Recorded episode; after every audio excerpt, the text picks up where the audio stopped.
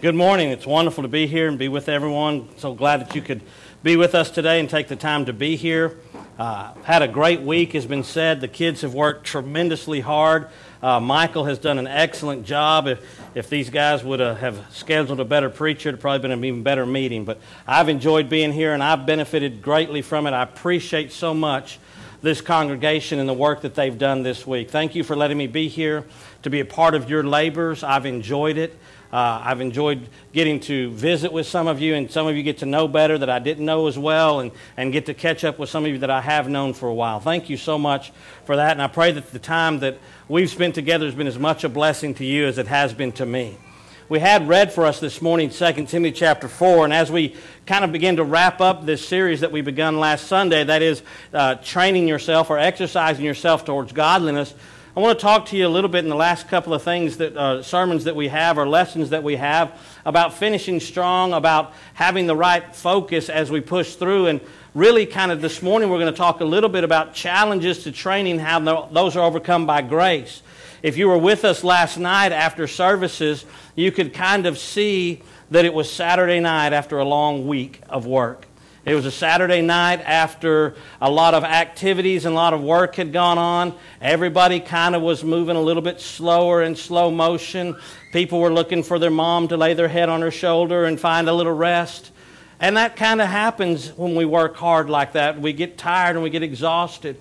You know, I believe that happens to us as well spiritually at times. We hit a wall and I think what we read there in 2 Timothy kind of represents in Paul in some way of hitting that wall a winter time, if you will.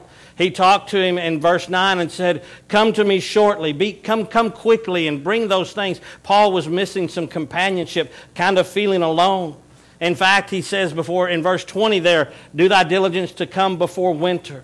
I think Paul kind of saw that as his life being over. In fact, if you read earlier in the book, Paul thinks that, that this is it, that he's going to die after this.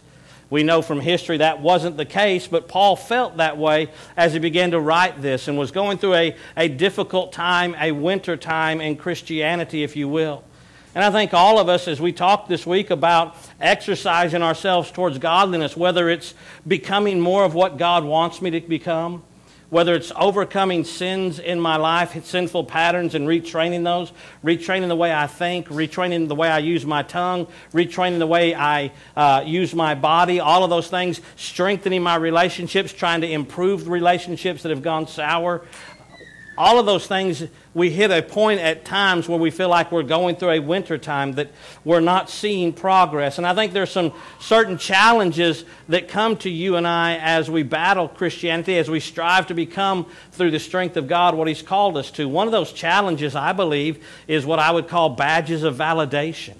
There's a pressure, and we've talked a lot this week about the pressure to, uh, our peer pressure, the pressure to conform to those around us. And, and a lot of times it's really easy for us to fall into the trap of going, well, look at me, look what I've done. And, and this validates and this proves I'm really a good Christian. This makes me the kind of person that God wants me to be. And see, I can point to my badges, I can point to my accomplishments and say, see, that I, I know I'm on the right track. And there's this tendency to be, to be challenged by getting our focus off instead of on God, on ourselves and what we've accomplished and what we've not done. I think another type of challenge that we could talk about is when we don't see the success against sin in our life, when we continue to struggle against the same thing over and over, and, and we conclude, I'm not good enough. I really don't belong with this group. Look at all these changed lives. Look how good they're doing, and there's me. And the truth is, we know ourselves better than we know everybody else, and we think we're not good enough, and we think everybody else's life is okay, but when we look at them, we say, I'm just not part of that group. And I'm not quite there. I'm not quite good enough. And that kind of takes the spirit out of us, takes the wind out of our sails, and we want to sit down. Another type of challenge that you might think of is a challenge of measuring up, not against each other. That's more under the challenge of uh, badges or recognition, but the challenge of or the disappointment of where you thought you would be somewhere by now, but you're not there. You gave yourself six months to memorize this book and it's six months later and you still don't know it. You still, you, you've put in the work and you've tried and you've challenged and you really thought that by this time you would see some progress in your life and, and that progress just isn't there. And that becomes very disheartening, very challenging. And there's a lot of different things that we could talk about that are this idea of hitting a wall, of hitting a winter time where our spirit has gone from us, the energy is zapped, we're just tired. And I want you to know this morning, we're not the first Christians that face that. In fact, if you have a Bible in Hebrews chapter 10, it talks about some Christians that faced something very similar. Beginning here in verse 32, he says, But call to remembrance the former days in which, after you were illuminated, you endured a great fight of afflictions, partly whilst you were made a gazing stock, both by reproaches and afflictions, and partly while you became companions of them that were so used. For you had compassion of me in my bonds, and took joyfully the spoiling of your goods knowing in yourselves that you have in heaven a better and enduring substance. Cast not away, therefore, your confidence, which has great recompense of reward. For you have need of patience, of staying power, that if you have done the will of God, you might receive the promise. For yet a little while, and he that shall come will come and will not tarry. You know, I don't know that we fully know what was happening here in the book of Hebrews, but we understand at least a little bit that there were these Hebrew Christians, this Jewish Christians converted from, converted from Judaism that for some reason were beginning to waver. They were wanting to turn back. We don't know if it was persecution. That's pretty high on the list of things that would be there.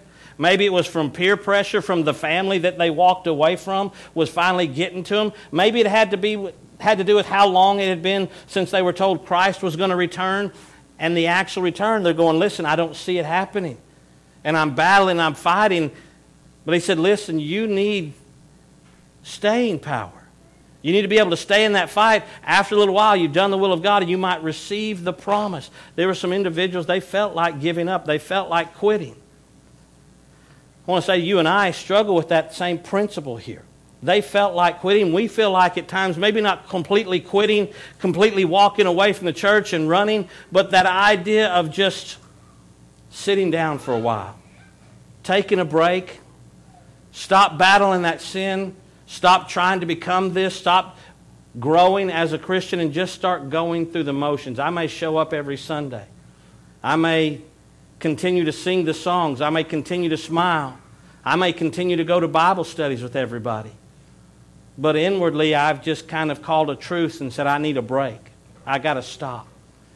I want to tell you that there's an answer to that challenge to push through that's beyond you and me.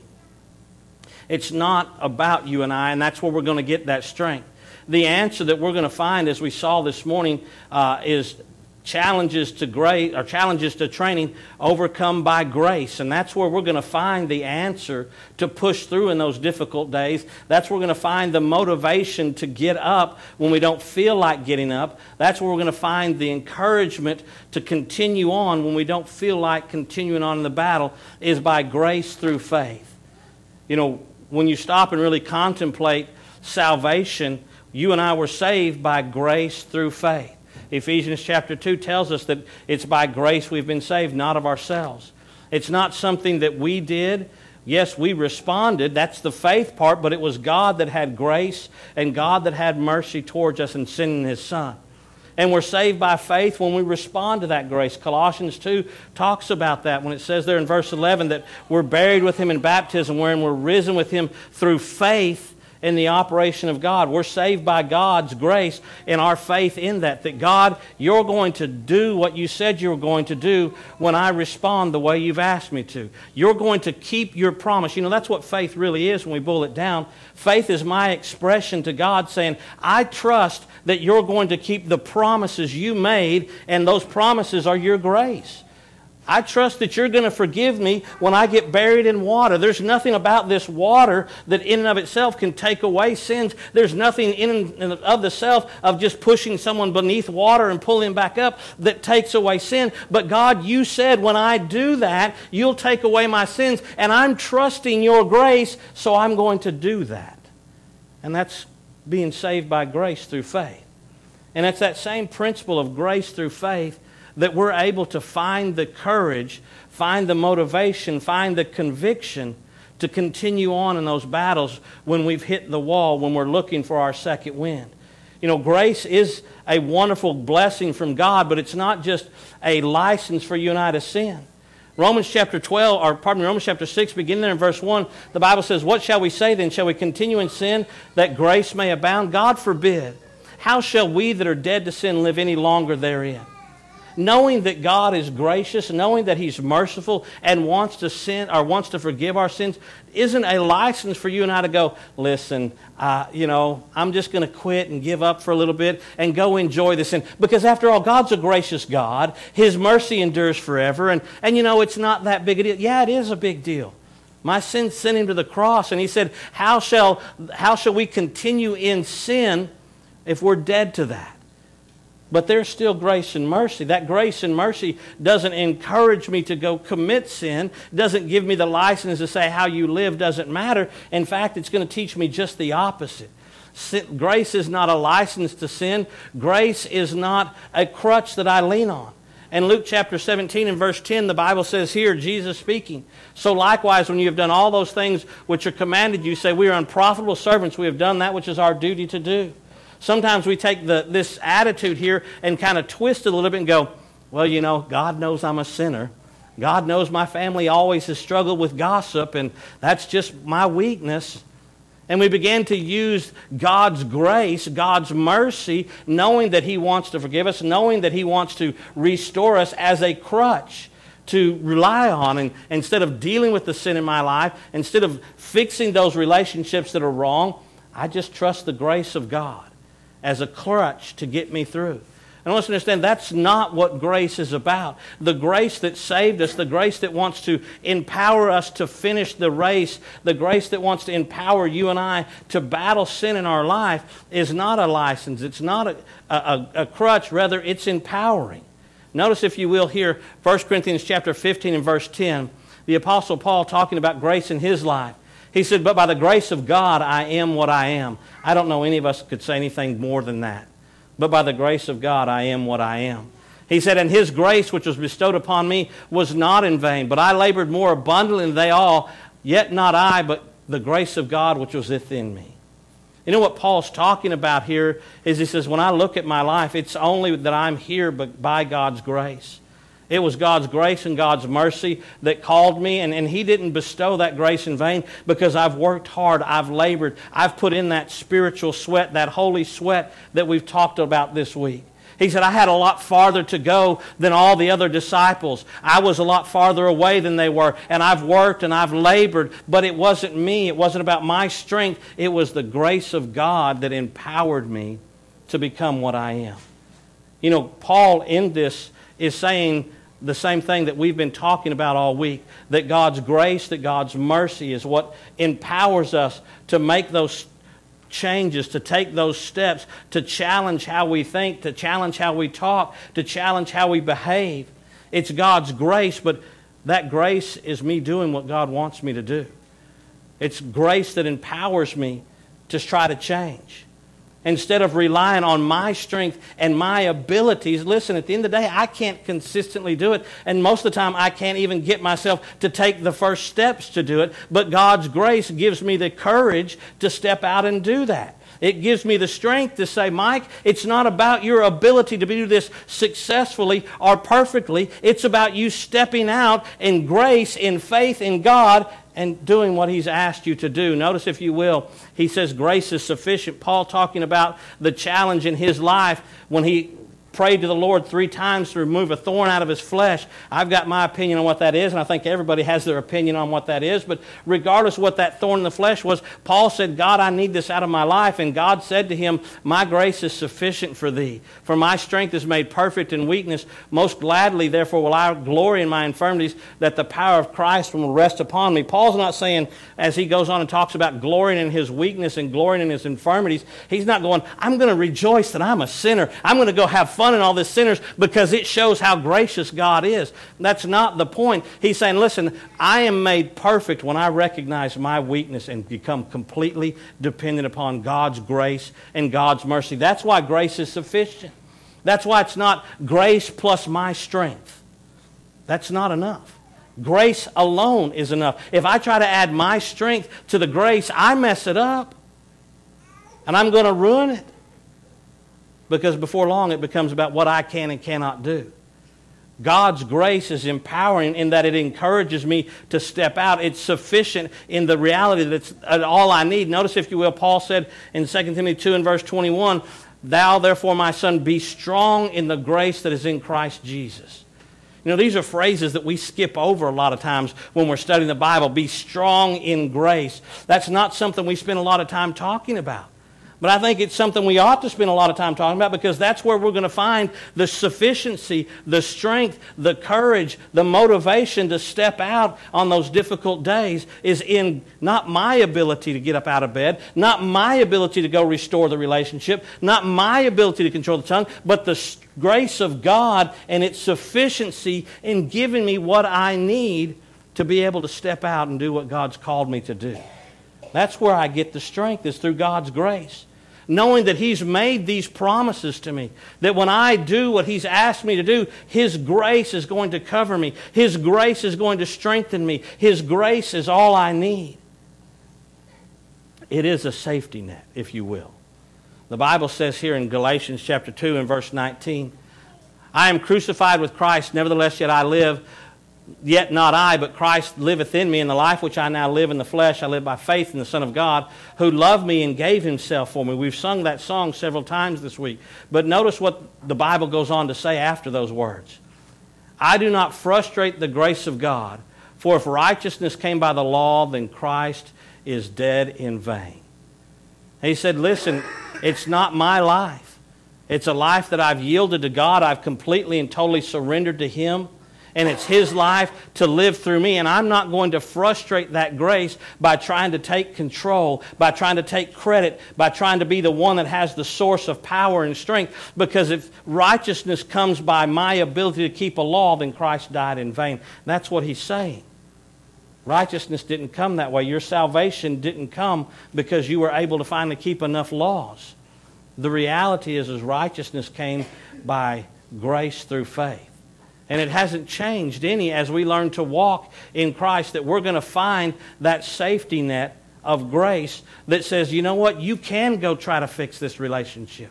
You can begin to try to control your tongue. You can begin to change the way you think because it's not about your ability to do it perfectly because you're not going to do it perfectly. It's about you surrendering and striving to do it. Not using grace as a crutch, not using grace as a license to sin, but as the power, as the encouragement, as the safety net to know that when I strive to live for God, He's there for me. You know, I, I think of think uh, when I think of this uh, of walking a tightrope. I don't know if you would be brave enough to step out on that tightrope. This guy's got a harness on. There are some people they would take off on a tightrope like this and wouldn't put the harness on, wouldn't put the safety net on, and just run completely as fast as they could across there. Those people usually end up hurt or dead. Sometimes we treat grace that way. We try to abuse it and try to take advantage of it. And those people usually end up spiritually hurt or spiritually dead trying to play a game with God's grace. But some people, now if this was real life and we were over this mountain and I was over at the ledge, you would have to say, Mike, you're going to have to let go. no, I'm not. When I first started working for a construction company, we built 90 foot towers, uh, scaffolds in the air, and would tie them together. And my boss would always yell up to me, You have to let go with one hand to do any work. And I was like, Nope, watch me. I'll do it with my teeth. Wasn't comfortable up there doing it, and I didn't want to let go, and I wasn't effective working. You know, it's not about being so scared that we're afraid to step out but it's also not about being so careless that we run without any safety. Grace is that balancing act, if you will. That middle ground, my faith, grace through faith is that middle ground that says, listen, I'm going to step out in faith. I'm going to trust the promises of God. I'm not going to run recklessly across there, not paying attention to what God said, but I'm going to bring those together in balance. And by grace through faith, I can press on in this battle. I can address the issues that are facing me because that faith is exactly what allows me to access that grace. In Romans chapter 5, beginning there in verse 1, the Bible says, Therefore, being justified by faith, not that faith in and of itself has the power to save me, but when I do what God's asked me to do, I've been justified by faith. We have peace with God through our Lord Jesus Christ, by whom also we have access by faith into the grace wherein we stand, and rejoice in the hope of the glory of God. And not only so, but we glory in tri- tribulations, also knowing that tribulation worketh patience, and patience experience, experience hope, and hope maketh us not ashamed, because the love of God is shed abroad in our hearts by the Holy Ghost, which is given to us. For when we were yet without strength, in due time Christ died for the ungodly. Notice he talks about how we access that grace that we stand in is by faith by living in such a way that says, God, I trust your promises, and I'm going to demonstrate to you that I trust your promises by doing what you've asked me to do. And he says that we rejoice in that not only in tribulations, in those difficult times, but also in patience, knowing that we need the staying power and that we develop experience and hope. And all of these things, it's exactly what we're talking about when he says we glory in tribulations. He's not going, Yay, I'm, I've hit the wall. Yay, I, I'm not seeing the growth I thought I would see. He's saying, I, by faith, press through those things. That even though I don't see the progress, even though I don't think I'm good enough, even though I've got all these challenges to my faith, all these challenges to continue to press on, I'm still going to wake up each day and I'm going to keep doing what God called me to do. I'm going to take it step by step. You know, we've talked a lot this week about diets, or we've used a lot of illustrations about diets and about exercises and, and, and kind of made some parallels to what we're talking about. I've learned a new acronym, and some of you may know this acronym when it comes to the dieting world, and it's called POP, P O P. Some of you that may know that, you, you might have heard that before. That acronym means perfectly on protocol. When someone says a diet isn't working for them or that they've not been successful in this diet losing weight, one of the first per, or one of the first questions they're asked by the expert of that diet is, "Are you POP? Are you perfectly on protocol?" You know, I'm convinced almost every diet out there will help you lose weight. Maybe not necessarily keep it off, but it'll help you lose weight if you follow their diet exactly. But a lot of times people will try a diet and go, well, that diet doesn't work. And you go, well, did you follow it exactly? Well, no, because that diet said I couldn't have any chocolate whatsoever, and that's not happening in my world. And so we modify that diet and then we throw blame at the diet for failing to help us lose weight. But if we'd have followed that diet perfectly, it probably would have done what it said it would have done. Most of them will. I think if we want to talk about finishing strong as Christians, if we want to get past the walls, get through the wintertime, it comes down to accessing grace through faith by being perfectly on protocol. That I'm doing what God called me to do. That I quit making the excuses, that I quit looking for the way out, but in those difficult days, especially in those difficult days, that I force myself to stay on protocol that I do what God's asked me to do. And that's going to take me through that winter time. Notice, if you will, here in Titus chapter 2, begin there in verse 11. For the grace of God bringeth salvation has appeared unto all men, teaching us that denying ungodliness and worldly lust, that we should live godly, or probably live soberly, righteously, and godly in this present world, looking for that blessed hope and glorious appearance of our great God and Savior Jesus Christ who gave himself for us that he might redeem us from all iniquity and purify unto him a peculiar people, zealous of good works. These things speak, exhort, and rebuke with all authority. Let no man despise thee. You know, there's this balance that we're to have when we approach the Scripture. He said, listen, this grace teaches us that we're to live a certain way. Those are the promises of God that came and said, listen, if you'll do what I've asked you to do, then there's some value that you can put confidence in, some blessing that you're going to receive from me. But you've got to do something. You've got to access that faith by responding the way that God's called you to. You know, there's really, if you think about it, three phases of accessing grace or living by faith. And that is number one, to start. You've got to take the first steps. When God said, listen, if your relationships aren't the way they're supposed to be, then this is the first step that you're to take to restore that relationship.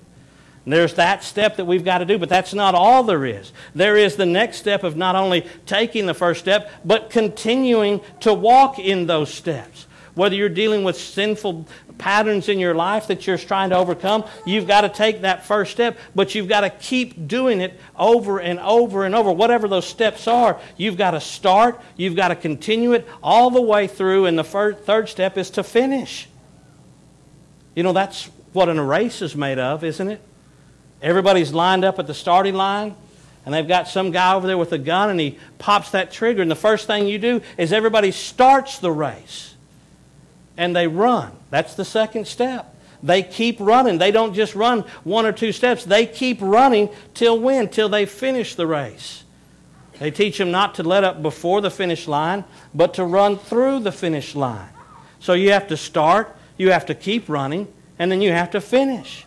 And that's what it means to live by faith. That's what it means to answer these challenges to our training by grace through faith is to start the process. Do what God's told you to do in these challenging times. Keep doing it even though it's challenging. Keep pressing on even though you're not seeing what you think you should see. Keep going to the finish.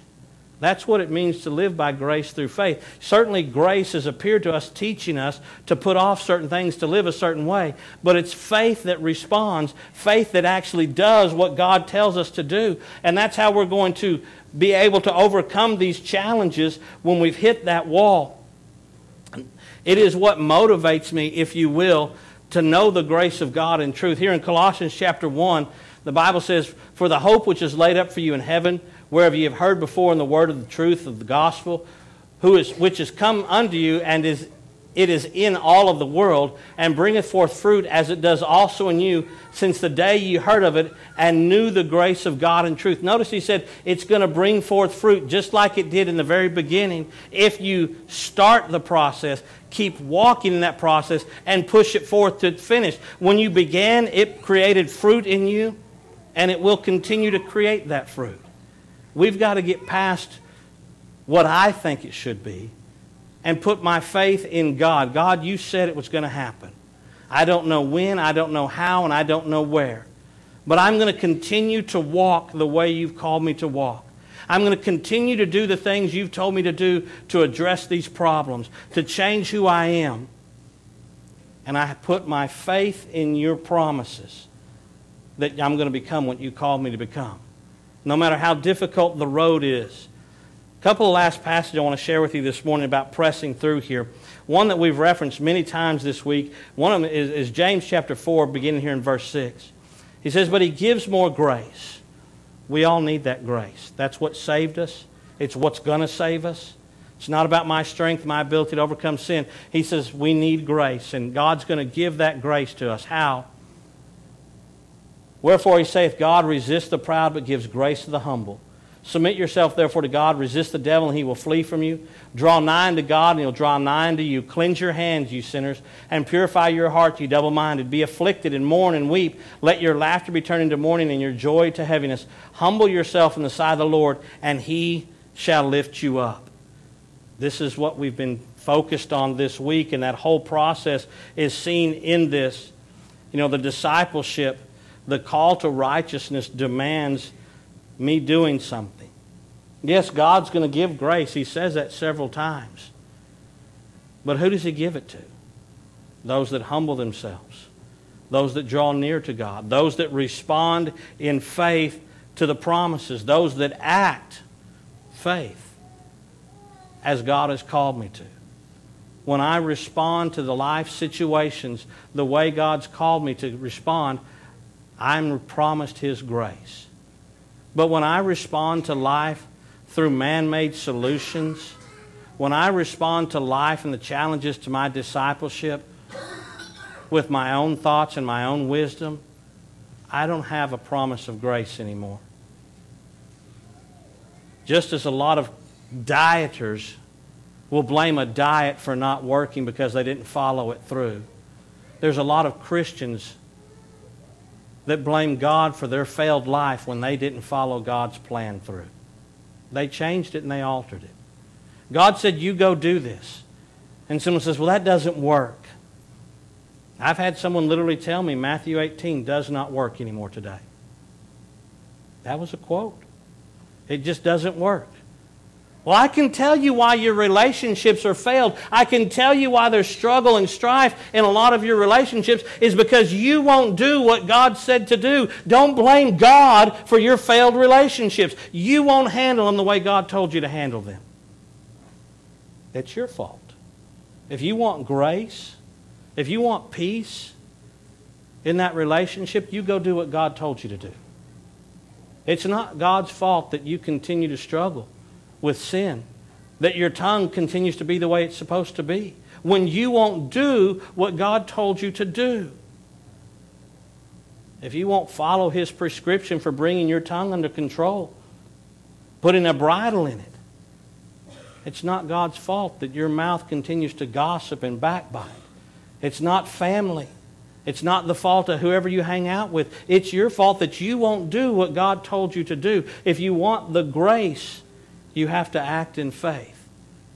And so when I'm struggling and when I'm battling, what God's called me to do is to do what He's told me to do, even if I don't see the value, even if I don't see it paying away, paying off immediately. I trust in the grace of God. It's a cycle, if you will, that He talks about here in James chapter 4. He says, You start by humbling yourself to recognize that it's not about you, that you humble yourself and you cry out to God that you need His help, you need His grace, you need His mercy, and you draw near to God. And we've talked about how we could do that this week. But that's not all there is to the process. Cleanse your hands. Take care of the outside of the body. Wash the body. Battle those sins that deal with how you live and how you conduct yourself. But not just there. Purify your heart. Cleanse the inside. Take away the thought process. Change the thought process. Not just think about different things, but learn to think differently. And that leads us right back to as I learn to think differently, I'm going to humble myself and draw closer to God. And I'm going to clean more of my life up. And I'm going to continue to change the way I think. This is the process. That I engage in this battle, not that my name could be lifted up, not that people think I'm great, but through this process, I become what God called me to become because I'm responding to His grace through faith. There'll be difficult days where I don't think I see changes in me. There'll be difficult days where it feels like I did nothing but fail all day long and take steps backwards. That happens to everybody. We engage again in the process. Humble ourselves, draw near to God, cleanse our hands, purify our hearts. Even when I fail, even when I've hit the wall, I keep doing this. Because the promise of God is, is that I can do more with your life than you could ever recognize. I don't know where you see yourself in a year from now as a Christian. What knowledge you think you could have. What strength spiritually you think you could have. I don't know where you see yourself. I know this God can take what you see and make it happen beyond measure. In the book of Habakkuk, there's a very interesting quote Habakkuk has been complaining to the Lord about everything that's going on. And he says, How long, Lord? How long are you going to let the heathen rage? How long are all these problems going to happen? And God says, Behold you among the heathen and regard. He says, Look at the heathen. Take a good hard look and wonder marvelously, for I will work a work in your days which you will not believe, though I told, or though it be told you. You know what God's saying is, listen, I know you think it looks bad. I know you think everything around you is just going crazy. But take a good hard look, and here's what's fixing to happen. I'm about to do an amazing work among those heathen that if I told you, you wouldn't even believe it. You would look at me and go, No way, God, that can't happen. He said, I'm fixing to do that. I want to tell you, I believe that's true in your life too as a Christian. That God, if you will let Him through faith, will work a marvelous work in your life. You wouldn't even believe it if someone could come up to you and say, hey, listen, in a year from now, here's where you'll be spiritually if you'll surrender yourself to God completely. No, that can't happen. That's not possible for me to be there. I can't grow that way. I'll never be that person, which you will not believe. You know, the New Testament contains a very similar promise to you and I.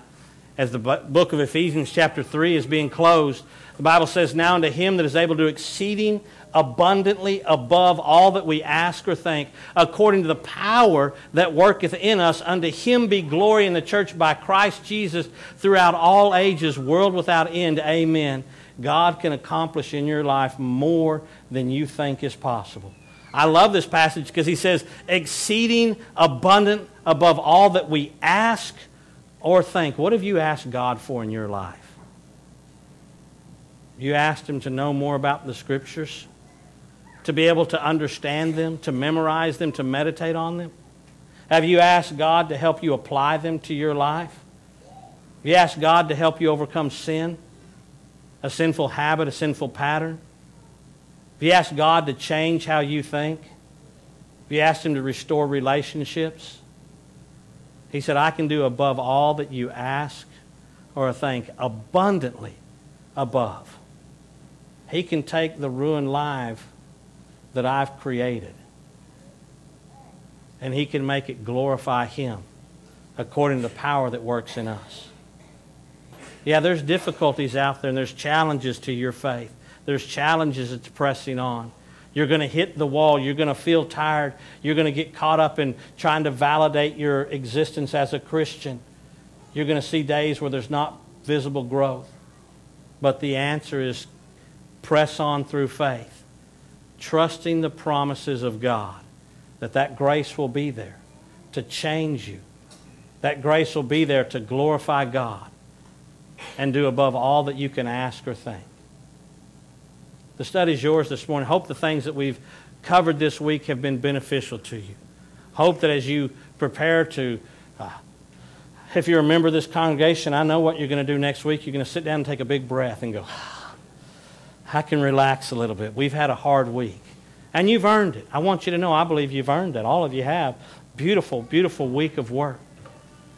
But as you begin to pick up from that mini little break, and we began to press on in the battle here in the community of Denton for the souls of men to glorify our lives.